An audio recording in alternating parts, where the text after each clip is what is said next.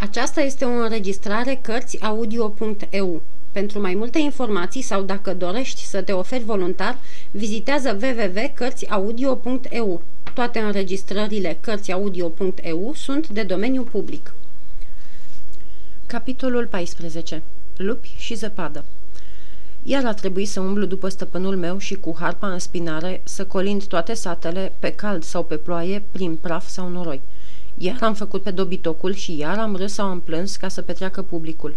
Grea schimbare, căci omul se deprinde repede cu mulțumirea și belșugul. Sila, urâtul și ostenelile erau de zece ori mai grele ca cele îndurate înainte de a fi gustat două luni de viață fericită. Adeseori, la drumul prea lungi, rămâneam în urmă ca să mă gândesc la Artur, la mama sa și la Lebăda și să-mi retrăiesc trecutul prin amintire. Ah, ce vremuri! Și când seara, culcat într-o murdară odaie de han, mă gândeam la cuibușorul meu de pe luntre, groaznic mi se părea așternutul. Noroc că, în amarul meu, viu și statornic, aveam o mângâiere, stăpânul meu era mult mai blând, mult mai iubitor ca înainte. Se făcuse o mare schimbare în caracterul, sau cel puțin în purtarea lui cu mine, și aceasta mă întărea, mă împiedica să plâng, de câte ori gândul la Artur îmi strângea inima. Simțeam că nu sunt singur și că stăpânul meu mi-era și altceva decât stăpân. De multe ori, dacă aș fi îndrăznit, l-aș fi îmbrățișat, așa de caldă era nevoia de a-mi revărsa tot ce era iubitor în mine, dar el nu era om cu care să încerci asemenea avânturi. La început, în primele luni, frica mă ținea în loc. Acum, frica se prefăcuse în ceva care semăna cu respectul. Când m-a luat din sat, Vitalis era pentru mine un om ca toți oamenii, căci pe atunci nu puteam face deosebiri. Deschisesem însă ochii în cele două luni petrecute pe Lebăda și ciudat. Când mă uitam bine la el, mi se părea că în umblet, pe față, în purtări, avea multe asemănări cu înfățișarea și felul de a fi al doamnei Milligan. Și tot mie mi se părea cu neputință căci el era un comediant, pe când ea era o doamnă. Dar ce-mi spunea judecata nu putea amuți ce-mi spuneau ochii și atunci se întâmpla că și Vitalis era un domn, cum era doamna Milligan o doamnă, dar cu deosebire că ea era totdeauna o doamnă, pe când el era un domn decât uneori și atunci avea așa înfățișare că se impunea oricărui îndrăzneț sau insolent. Eu însă, fiindcă nu eram nici insolent, nici îndrăzneț, îmi răbdeam soarta, necutezând să-mi deschid inima când mă înlesnea prin cuvinte dulci. După ce am plecat din set, am trecu, au trecut câteva zile fără să fi vorbit de doamna Milligan și de cele două luni în Londra, dar mai târziu, cu încetul, chiar el a început a aduce vorba și am ajuns apoi să nu treacă zi fără să-i rostim numele. "Ție dragă?" îmi zicea el. "Nu este de mirare, căci era bună cu tine, foarte bună. Să te gândești la ea cu recunoștință." Apoi tot el adăuga oftând. "E, ce să faci? Trebuia." La început nu înțelesesem bine. Pe urmă am deslușit că ce trebuise era să resping propunerea doamnei Milligan de a mă lua cu ea. Negreșit că aceasta înțelesese prin cuvântul acela și parcă suspinul cu care îl însoțea se ascundea un regret, ca și cum ar fi vrut să mă lase lângă Artur, dar n-a putut. Și, în fundul inimii, îi mulțumeam pentru acest regret, deși nu ghiceam de ce nu putuse primi propunerea, căci lămuririle date atunci de doamna Milligan nu le pricepusem deloc. Dar acum n-ar primi propunerea aceea? Și în întrebarea aceasta era multă nădejde. Dacă ne-am întâlnit iar cu Luntrea? Ea trebuia să suie ronul, iar noi tocmai pe malurile lui eram. De aceea, în mers, ochii mi se întorceau mai des spre râul decât spre colinele și văile prin care treceam. Când ajungeam într-un oraș, Arles, Tarascon, Avignon, Montelimar, Valența, Tournon, Viena, pe poduri și pe cheiuri, mă duceam întâi să caut Lebăda și când zăream de departe vreun vas aborit de ceață, așteptam să se apropie ca să văd dacă este ea. Dar nu era. Uneori întrebam chiar marinarii, descriindu-le luntrea pe care o căutam, dar nu o văzuseră. Acum, fiindcă stăpânul meu era hotărât să mă dea doamnei Milligan, cel puțin așa credeam eu, nu mă sfiam când se vorbea de nașterea mea sau când scria doicii, căci înțelegerea era între ei doi. Doamna voia să mă ia, stăpânul meu renunța la drepturi și gata. Așa potriveam eu lucrurile în visul meu copilăresc. Am stat câteva săptămâni la Lyon, unde tot timpul liber mi-l petreceam pe cheiuri, dar ce folos? Nimeni. Când am plecat de acolo spre Dijon, speranța de a regăsi Lebăda a început să mă lase, căci studiasem în Lyon toate hărțile Franței văzute prin vitrinele librăriilor și știam că, bineînțeles, canalul centrului pe care trebuia să apuce luntrea spre a trece în Loire se desprinde din Saona la Chalon. Dar și din Chalon am plecat fără să găsim Lebăda. Adio, visul meu. Și parcă într-adins, ca să-mi întărâte întristarea, care și așa era destul de mare, s-a stricat vremea. Toamna era pe ducă. Venea iarna și umblatul prin ploi și prin noroaie se îngreuna din ce în ce. Când ajungeam seara la câte un han păcătos sau în câte un grajd, sleiți de osteneală, uzi, lioarcă și stropiți de noroi până la gât, nu mă culcam zâmbind. După Dijon ne-a apucat un frig umed care ne îngheța oasele, întristând maimuța mai rău ca pe mine. Ținta stăpânului era să ajungem cât mai iute în Paris, căci numai acolo puteam juca iarna, dar ori că n-avea cu ce plăti trenul, ori din altă cauză trebuia să ne ducem pe jos. Când ne lăsa vremea, dădeam câte o reprezentație în fugă în satele și orașele prin care treceam, cu câștiguri ca vai de lume. Până la Châtillon a mers cum a mers, deși ne prăpădeau mezeala și frigul, dar de acolo înainte a stat ploaia și a început viforul. Și ce ne-am zis noi? Urât este să ai vântul în ochi, dar tot mai bine așa decât umezeala în care putrezeam de săptămâni. Vântul însă n-a ținut mult fără ploi, au început norii, a pierit soarele și negura de pe cer ne vestea zăpadă. Ne-a lăsat totuși să ajungem într-un sat mare, cu care însă nu s-a mulțumit stăpânul meu. A vrut să intrăm în Troie, pentru că este oraș mare, în care puteam juca de mai multe ori dacă ne-ar fi silit vremea să ne oprim. "Culcă-te, iute," mi-a zis el când am intrat într-un han. "Plecăm mâine de vreme ca să nu ne prindă zăpada." El s-a culcat mai târziu, a stat mult la vatră să încălzească maimuța pe care o zgribulise rău frigul și care se văitase tot drumul, cu toate că o oblojisem cu țoale. A doua zi m-am sculat de vreme după poruncă, dar nu se luminase încă. Cerul era noros și gros, fără nicio stea. Parcă se lăsase deasupra pământului un capac uriaș care voia să-l strivească. Când deschideam ușa, viforul se năpustea pe coș și ațăța cărbunii rămași din ajun în cenușă. "Eu, să fiu în locul vostru," ne-a zis hangiul, "n-aș pleca. O să ningă." "Sunt grăbit," i-a răspuns stăpânul meu, "cred că o să ajung la Troie înaintea zăpezii. Sunt treizeci de kilometri." Și tot am plecat. Vitalis ținea maimuța sub haină ca să-i treacă din căldura lui, iar câinii bucuroși se încurcau înainte. Fiindcă îmi cumpărase și mie o blană de oaie cu lâna înăuntru, m-am înfășurat bine în ea și am mers așa cu gurile închise, grăbind pașii, nu atât ca grabă, cât ca să ne încălzim. Deși era ceasul răsăritului, nu se ivea niciun pic de lumină. Tocmai târziu, o dungă alburie a rupt negura, dar fără soare. Nici noapte nu era, dar nici ziua. Cu toate acestea, pe câmp începeam a desluși lucrurile. Livida lumină în care se tăra pe pământ, venind de la răsărit ca printr-o fereastră, ne arăta pomii despuiați de frunze și mărăcinișuri, ale căror uscăciuni foșneau chinuite de vânt. Nimeni pe drum, nimeni pe câmp, niciun urâi de căruță și nicio pleznitură de bici. Singurele viețuitoare erau păsările pe care le auzeam fără să le vedem, căci stăteau ascunse, afară de coțofene care țopăiau pe drum cu coada în sus și cu ciocul în aer, zburând când ne apropiam ca să se uite în câte un pom, de unde ne urmăreau cu cârâitul lor, parcă ne-ar fi huiduit sau ne-ar fi cobit a rău. Deodată un punct palid s-a ivit pe cer spre miază noapte și s-a mărit repede, venind spre noi cu un ciudat amestec de strigăte supărătoare.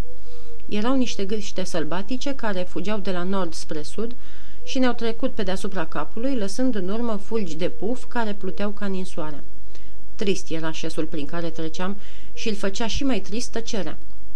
Cât vedeam cu ochii, numai câmp gol, coline sterpe și păduri ruginite. Vântul tot de la nord bătea, dar cu o încercare de a se îndrepta spre apus, de unde veneau nori arămii și greoi care parcă râdeau în vârful pomilor. Pe urmă, câțiva fulgi de zăpadă ne-au trecut pe dinainte, suind, coborând și fâlfâind ca fluturi. Mult drum nu făcusem încă și mi se părea cu neputință să ajungem la Troie, dar mă gândeam că cel puțin ninsoarea va potoli vântul și frigul. Nu știam ce este un viscol. Mi-a fost dat să-l văd, spre a nu-l uita niciodată. Norii, care alergau dinspre apus, se apropiaseră și un fel de lumină spălăcită albea cerul într-acolo, se rupseseră și ningea. De data aceasta nu mai fâlfâiau fluturi, ci ploua zăpadă. "Nu ne era scris să ajungem," a bombănit Vitalis. "Cum vom da de o casă, trebuie să ne oprim." "Bună și cu minte idee, dar unde să găsim casa?"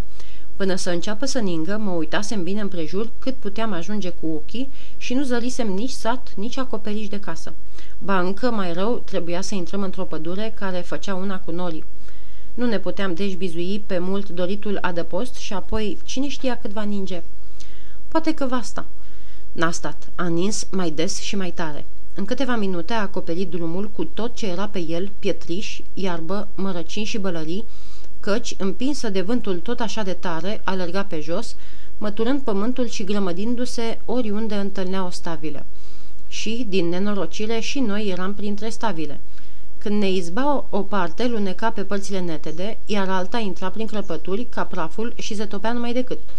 Eu, cel puțin, o simțeam coborându-se pe gât ca apa, dar nici stăpânul meu, care își căscase blana ca să poată respira maimuța, nici el nu era mai apărat. Cu toate acestea mergeam mereu cu vântul și cu zăpada în piept, fără să crâgnim, numai din când în când întorceam capul ca să răsuflăm.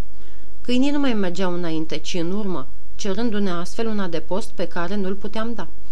Înaintam încet și greu, orbiți, udați, înghețați și cu toate că intrasem de mult în pădure, nu eram deloc feriți și tot din față ne biciuia vântul. Tocmai târziu s-a mai potolit, îndesin zăpada, care nu mai viscolea, ci cădea multă și mare. Drumul se așterna ca o pătură de asă în care ne afundam. Din când în când, stăpânul meu se uita spre stânga, parcă ar fi căutat ceva, dar nu era într-acolo decât un luminiș mare cu pomișori așa de subțiri că se îndoiau sub povara zăpezii. Ce spera el să găsească? Eu nu mă uitam decât înainte, pe drum, ca să văd dacă mai aveam mult până să ieșim din pădure, unde poate am fi găsit vreo casă. Era însă o prostie să încerc a vedea prin perdeaua aceea. La câțiva pași totul se albea și nu mai vedeai decât fulgii care ne înfășurau într-o imensă rețea. Dar n-aveam ce face. Trebuia să mergem înainte, căci picioarele ni se afundau tot mai adânc și zăpada de pe noi ne îngreuna din ce în ce. Deodată, mâna lui Vitalis mi-a arătat ceva spre stânga. M-am uitat și mi s-a părut că zăresc în luminiș o colibă de crengi. Dar pe ce poate că să ajungem la ea? Era greu de găsit, căci așa se îngroșase zăpada că nu se mai cunoștea nimic. Mi s-a părut însă, uitându-mă bine, că în locul unde înceta luminișul era un șanț acoperit, deci acolo începea drumul spre colibă. Și așa era. Am sărit șanțul și am ajuns. Era mai mult o covercă din câteva bețe, deasupra cărora stătea ca un acoperiș, un maldăr de frunze, dar destul de des ca să nu treacă zăpada. Găsisem deci casă. Mai grăbiți și mai sprinteni ca noi, câinii și intraseră înăuntru și se tăvăleau pe jos, prin țărână, lătrând de bucurie. Negreșit că ne înveselisem și noi, dar nu ne arătam mulțumirea, tăvălindu-ne, deși poate că n-ar fi fost tocmai rău spre a ne usca. Dacă s-au tăiat lemne, nu se putea să nu fie un adăpost.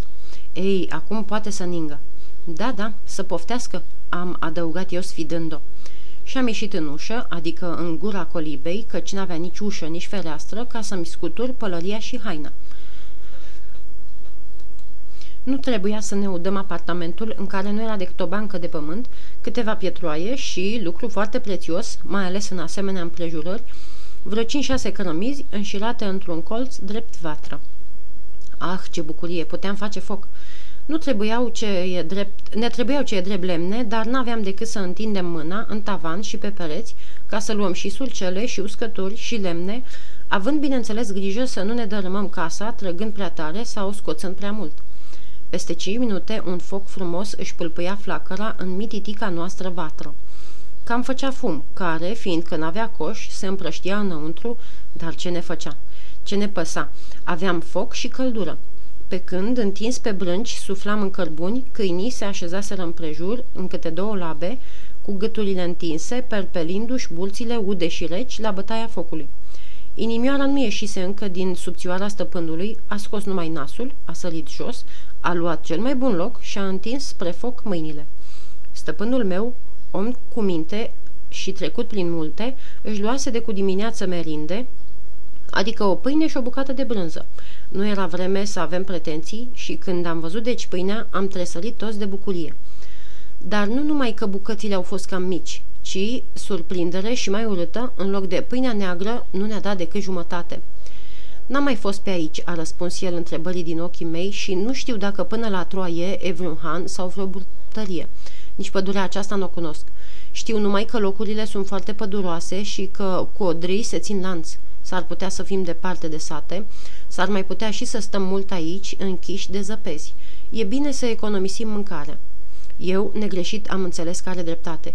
Câinii însă, când au văzut că bagă în sac restul pâinii, au întins spre el labele, l-au răcâit pe genunchi și au jucat o foarte expresivă pantomimă, dar doar să o deschide sacul. Zadarnice lingușiri, deșarte rugăminți. Sacul stătea închis. Dar, oricât de puțin mâncasem, tot ne venisem în fire. Eram adăpostiți, focul ne uscase și ne încălzea. Puteam aștepta să nu mai ningă. Nici nu-mi închipuisem, cum zisese stăpânul, că s-ar putea să stăm acolo cu sila, deși nu prea erau semne de lumină. Prin gura colibei vedeam fulgii căzând repezi și, deși stătuse vântul, cădeau drept unii peste alții într-una. Cerul nu se vedea și lumina, în loc să se lase de sus, se suia de jos, de pe pânza care acopera pământul. Câinii, neavând încotro, se întoarseră la foc, unul culcat colac, altul pe o parte, iar Capi cu botul în cenușă și dormeau. "De ce n-aș face și eu ca ei?" mi-am zis. Mă sculasem de vreme și mi-era mai plăcut să călătoresc prin vise, poate pe Lebăda, decât să mă uit prin nămeți. Nu știu cât am dormit. Când m-am trezit, nu mai ningea și m-am uitat afară. Troianul, grămădit înaintea colibei, crescuse strașnic. De-am fi pornit la drum, intram până la genunchi. Ce oră să fi fost? Nu îndrăzneam să întreb, căci lunile din urmă, câștigul foarte slab nu înlocuise banii cheltuiți cu închisoarea și cu procesul, așa că la Dijon, ca să-mi cumpere blana și alte mărunțișuri, fusese silit să-și vândă ceasornicul pe care citea Capi. Trebuia deci să-mi spună lumina, ce nu mai puteam afla de la ceasornic. Dar nu vedeam niciun semn. Jos pe pământ o mare albă, deasupra în aer o ceață cenușie, pe cer o spălăceală ciudată, pătată pe alocuri cu galben. Cum era să ghicesc cam ce oră era? Nici urechile nu mă ajutau mai mult. O tăcere de haos, fără țipă de păsări și fără treapăt de cai, amintea noaptea. Și nimic nu mișca pe lângă noi. Zăpada încătușase și împietrise tot, numai câteodată o ramură de brad se legăna sub povara zăpezii, se lăsa spre pământ și când înclinarea era prea mare, zăpada aluneca și cădea, atunci ramura sărea în sus ca un arc și verdele frunzelor ei făcea o pată mare pe lințoliul celorlalți pomi, giulgiuiți din trunchiul până în creștet, așa că, de departe, pata parcă era o gaură neagră ruptă în lințoliu. Cum stăteam în gura colibei, minunându-mă de așa priveliște, m-am auzit chemat. "Nu cumva ai chef de plecare?" "Nu știu, n-am niciun gând. Fac cum zici." "Eu zic să stăm aici, unde avem cel puțin foc și adăpost." "Dar pâine?" era să-l întreb eu, însă mi-am luat seama. Mi se pare că iar o să ningă. Nu trebuie să ne expunem fără să știm cât mai e până în vreun sat. O noapte în zăpadă nu ne-ar merge bine. Afară de problema mâncării, părerea lui mi se părea bună, mai cu seamă că, chiar plecând numai decât, nu eram deloc siguri că vom putea găsi până în noapte vreun han sau vreo cârciumă, pe când, din contră, eram foarte siguri că ne așteaptă o zăpadă până la brâu. Să zicem, deci, burții să rabde și să stăm. Așa am făcut, când la mâncare am împărțit în șase ce mai rămăsese din pâine. După ce am mâncat cu bucățele mici, mici de tot, ca să prelungim masa, credeam că poate câinii vor reîncepe pantomima de la amiază, căci se cunoștea că le este încă foame. Dar n-a mișcat unul și m-am convins atunci încă o dată ce deștepți erau. Când stăpânul și-a băgat biceagul în buzunar, ceea ce însemna că s-a sfârșit, Capi s-a sculat și, după ce a făcut un semn tovarășilor, s-a dus să miroase sacul în care erau de obicei merindele. Ba a pus și laba pe el ca să pipăie și s-a convins, din îndoitele cercetări, că nu era nimic de mâncare. Atunci s-a întors la foc și-a luat locul, a mai făcut încă un semn celorlalți doi și s-a lungit la foc cu oftări de parcă vorbea, așa expresiv părea că le zice: "Nu mai e nimic, degeaba cerem." Dolce și Zerbino, pasămite convinși, s-au lungit și ei la foc cu aceleași oftări, însă ale lui Zerbino erau mai mult de necaz, căci el, pe lângă hoț, mai era și lacom și a răbda pentru el era cea mai mare jertfă. Zăpada reîncepuse de mult, tot așa deasă, suindu-se încet, tot mai sus, pe tufișurile din care nu se zăreau decât vârfurile. Pe gura colibei nu se mai vedea bine, căci noaptea se lăsase mai repede. Fiindcă acolo trebuia să dormim, era mai bine să ne și culcăm. M-am înfășurat în blana care se uscase după o zi întreagă la foc și m-am întins lângă vatră, cu capul pe o pernă de piatră. "Dormi și o să te deștept când o fi să dorm și eu, căci cu toate că n-aveam de ce ne teme, trebuia să vegheze unul ca să întrețină focul, căci, cum o sta zăpada, o să înceapă gelul. Cum mi-a zis, așa am făcut. Când m-a trezit, trebuie să fi fost târziu, cel puțin așa credeam. Se potolise ninsoarea și focul ardea mereu. Rândul tău, mi-a zis stăpânul, n-ai decât să pui din când în când lemne. Uite, ți-am strâns un maldăr. Știa că doarme ușor și că l-aș fi trezit trăgând din pereți câte un lemn, de aceea îmi pregătise lemnele din care n-aveam decât să iau. Dar, vai, pregătirea lui n-a slujit la nimic. S-a lungit și el la foc, cu maimuța alături, înfășurată într-o flanelă, și, după ce l-am simțit că doarme, după respirația din ce în ce mai regulată, m-am ridicat și, binișor de tot, în vârful picioarelor, am ieșit în prag să văd ce este pe afară. Zăpada îngropase tot, ierburi, tufișuri, pomi. Cât se întindea văzul o pânză albă. Pe cer sclipeau stele, dar tot de jos, de pe zăpadă, se ridica lumina. Frigul se întețise și aerul care intra de afară era înghețat. În sinistra tăcerea nopții se auzeau uneori troznituri. Mare noroc avusesem să găsim coliba. Ce ne-am fi făcut în mijlocul pădurii fără adăpost și înger? Cu toată încetineala umbletului meu, deșteptasem câinii și Zerbino venise lângă mine la ușă. Fiindcă el nu vedea splendoarea nopții, s-a plictisit repede și a vrut să iasă, dar i-am făcut semn că nu. Ce gust să umble pe ger! S-a supus, dar nu și-a luat ochii dinspre ușă, încăpățânat în ideea lui. M-am mai uitat câtva timp la zăpadă, căci, cu toate că mă întristam, nu mă săturasem să o privesc, deși îmi venea să plâng și ar fi fost destul să închid ochii ca să nu mă mai văd mișcându-mă. În sfârșit m-am întors la foc și, punând câteva lemne pe el, am crezut că nu este niciun rău să stau pe piatra care îmi slujise drept pernă. Stăpânul meu dormea dus. Dormeau și câinii, iar din focul înviorat se ridicau flăcări frumoase care se suiau în rotocoale până în tavan, azvârlind scântei troznitoare, singurul zgomot în noapte. M-am uitat mult la ele și, tot uitându-mă, m-am oleșit obos oboseala și am adormit fără să-mi dau seama. Dacă ar fi trebuit să strâng eu lemnele, m-aș fi sculat, aș fi umblat și mișcarea m-ar fi ținut treaz, dar jos stând, neavând decât să întind din când în când mâna, m-am lăsat somnului, până ce am sărit în sus, speriat de un lătrat de câine. Mult trebuie să fi dormit, căci focul se stinsese sau nu mai avea flacără care să lumineze coliba. Capi, căci el lătrase, lătra într-una, dar nici Zerbino, nici Dolce nu-i răspundeau. "Ce e?" a strigat Vitalis, trezindu-se și el. "Ce s-a întâmplat?" "Nu știu. Ai adormit și s-a stins focul." Ce era să răspund? Nu știam nimic. Și pe când ne frământam amândoi mintea la lătratul lui Capi, care nu se mișca din ușă, au răspuns două-trei vaete urlate care veneau de aproape din dosul colibei. Era să ies, dar stăpânul cu o mână pe umăr m-a oprit poruncindu-mi: "Pune întâi lemne în foc." Și, pe când eu puneam, a luat din vatră un cărbune și a suflat în el ca să-l roșească bine, apoi, în loc să-l arunce înapoi, l-a păstrat în mână. "Hai să vedem, mergi după mine. Ia înainte, Capi." Când să ieșim, un fioros urlet a spart tăcerea și Capi a sărit speriat înapoi între picioarele noastre. "Lupi, unde e Zerbino și Dolce?" "De unde știam eu?" Se vede că ieșiseră pe când dormeam, unul din încăpățânare ca să-și facă cheful și Dolce ca să-l imite. Îi prinseseră lupii? Poate, judecând după glasul înfricoșat al stăpânului. "Ia un cărbune și haide să-i scăpăm." Auzisem când eram mic fel de fel de grozăvii cu lupi, dar nu m-am codit. Am înhățat un cărbune mare și am plecat cu stăpânul, dar când am ieșit în luminiș n-am zărit nici câini, nici lupi. Se vedeau numai pe zăpadă urme de labe de câini. Ne-am luat după ele, întâi ocoleau coliba, pe urmă ceva mai departe se vedea un rotogol în care zăpada era rostogolită, parcă s-ar fi rostogolit cineva. "Caută, Capi, caută!" zicea stăpânul și totodată fluieră pe Zerbino și pe Dolce. Dar nu răspundea niciunul și Capi, în loc să caute, stătea între noi, clocotind de neastâmpăr și de frică, el care de obicei era și ascultător și viteaz. Albeața zăpezii nu lumina destul ca să ne putem lua după urme, iar la câțiva pași ochii orbiți se înnecau în neguri. Atunci iar a mai fluierat stăpânul, strigându-i din toate puterile pe nume. Am ascultat. Nimic. "Săracii," a mormăit el, "i-au luat lupii." "De ce i-ai lăsat să iasă?" "Să-i căutăm," am îngânat eu și am dat să plec, dar el m-a oprit. "Unde să-i cauți?"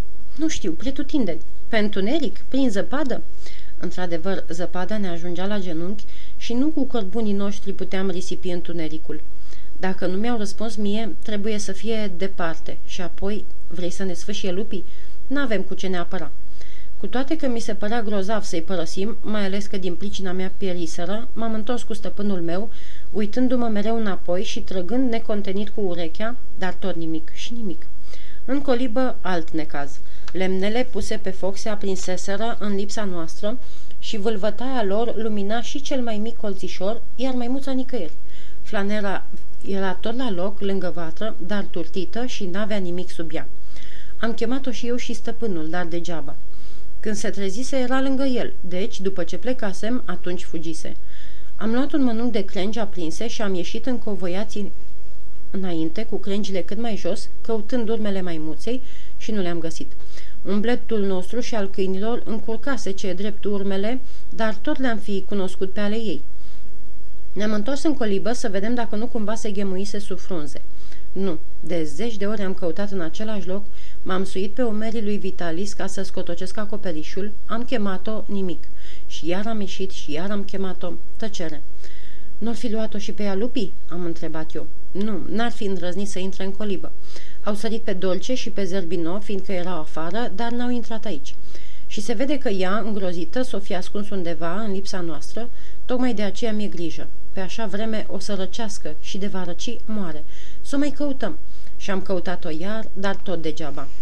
Să așteptăm ziua. Mai avem mult? Vreo două-trei ceasuri, cred." Și s-a așezat la foc cu capul în mâini. Ne-ndrăzni să-l turbur, am stat nemișcat lângă el, punând numai lemne pe foc. Câteodată se ridica, se ducea în ușă, se uita pe cer, trăgea cu urechea și iar se întorcea. Mai bine m-ar fi ocărât decât să-l văd așa abătut. Cele trei ceasuri de care vorbise au trecut cu o îndărădnică încetineală, parcă nu mai venea ziua. În sfârșit au început să se stingă stelele și s-a albit cerul, se lumina. Dar lumina aducea ger, aerul care venea de afară ne îngheța. Cerul limpede începuse a se roșii, semn de vreme bună. Am ieșit amândoi, înarmați și el și eu, cu câte un ciomag. Capi nu mai era fricos. Cu ochii la noi aștepta un semn să se repeadă.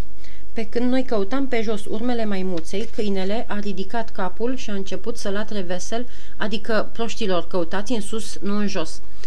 Și când ne-am uitat, am văzut că zăpada de pe colibă fusese călcată până în dreptul unei crengi groase care atârna pe acoperiș. Am urmărit creanga cu ochii și în vârful stejarului, ghemuit într-o furcă, am zărit un mototol cenușiu. Ea era, maimuța. Speriată de urletul lupilor și de lătratul câinilor, se repezise acolo, se suise până în vârful stejarului, unde, simțindu-se în pază, n-a mai mișcat. Săraca, o fi înghețat. A chemat-o stăpânul meu de vreo câteva ori, dar parcă murise. Să mă sui eu să o iau. Vrei să zup gâtul? Lasă, n-ai grijă. Când m-am uitat însă mai bine, am văzut greutatea, pomul era și gros și plin de zăpadă. Învățasem de mic să mă cațăr prin pomi și ajunsesem chiar mare meșter. Fiindcă de-a lungul trunchiului erau câteva noduri, mi-au slujit ca trepte și cu toate că mă orbea zăpada pe care o dădeam jos cu mâinile, am ajuns ușor la prima furcă. De acolo mi-era și mai ușor, nu trebuia decât să nu alunec. Cu cât mă uitam mai sus, cu atât vorbeam mai frumos cu maimuța, care nu se mișca, dar se uita țintă la mine. Când să întind mâna să o iau, a făcut un salt și a sărit pe altă creangă.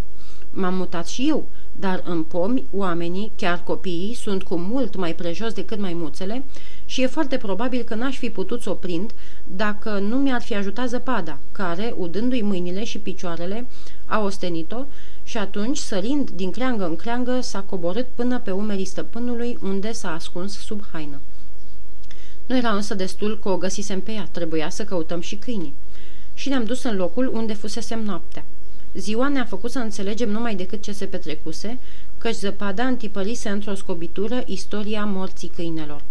Ieșind din colibă unul după altul, merseseră vreo treizeci de pași, iar acolo urmele lor piereau și începeau altele într-o parte, arătând pe unde săriseră lupii asupra lor și într-alta pe unde îi duseseră după ce i-au gâtuit. Urme de câini nu mai erau, afară de o dâră roșie care sângera pe aici pe colo zăpada. Nu mai trebuie deci să ne urmăm cercetările. Bieții câini fuseseră sugrumați și duși spre a fi, a fi sfâșiați în voie în vreun mărăciniș. Și apoi maimuța avea nevoie de îngrijiri. Ne-am întors în colibă și, pe când stăpânul îi ținea la foc mâinile și picioarele, ca la copii, i-am încălzit bine flanela și am înfășurat-o în ea. Dar nu-i ajungea flanela, îi mai trebuia și un pat încălzit și o băutură caldă pe care nu le aveam. Bine că aveam foc. Ne așezasem stăpânul și eu la vatră, fără să vorbim, și stăteam nemișcați uitându-ne la foc. Săracul Zerbino, săraca Dolce. Așa ziceam într-una, când unul, când altul, ori pe șoptite, ori numai în gând. Ne fuseseră tovarăși, părtași la bine și la rău, iar mie, în necazurile singurătății, prieteni, aproape copii. Și eu, eu eram vinovatul. De a-și fi păzit bine, cum se cuvenea, de n-aș fi adormit, ei n-ar fi ieșit și nu i-ar fi sfâșiat lupii, care n-ar fi îndrăznit să intre în colibă de frica focului. Ah, cum aș fi vrut să mă certe stăpânul meu, să mă ocărască și chiar să mă bată. Dar nu, nu zicea nimic, nici nu se uita la mine. Stătea cu capul în jos și se gândea ce o să ne facem fără câini.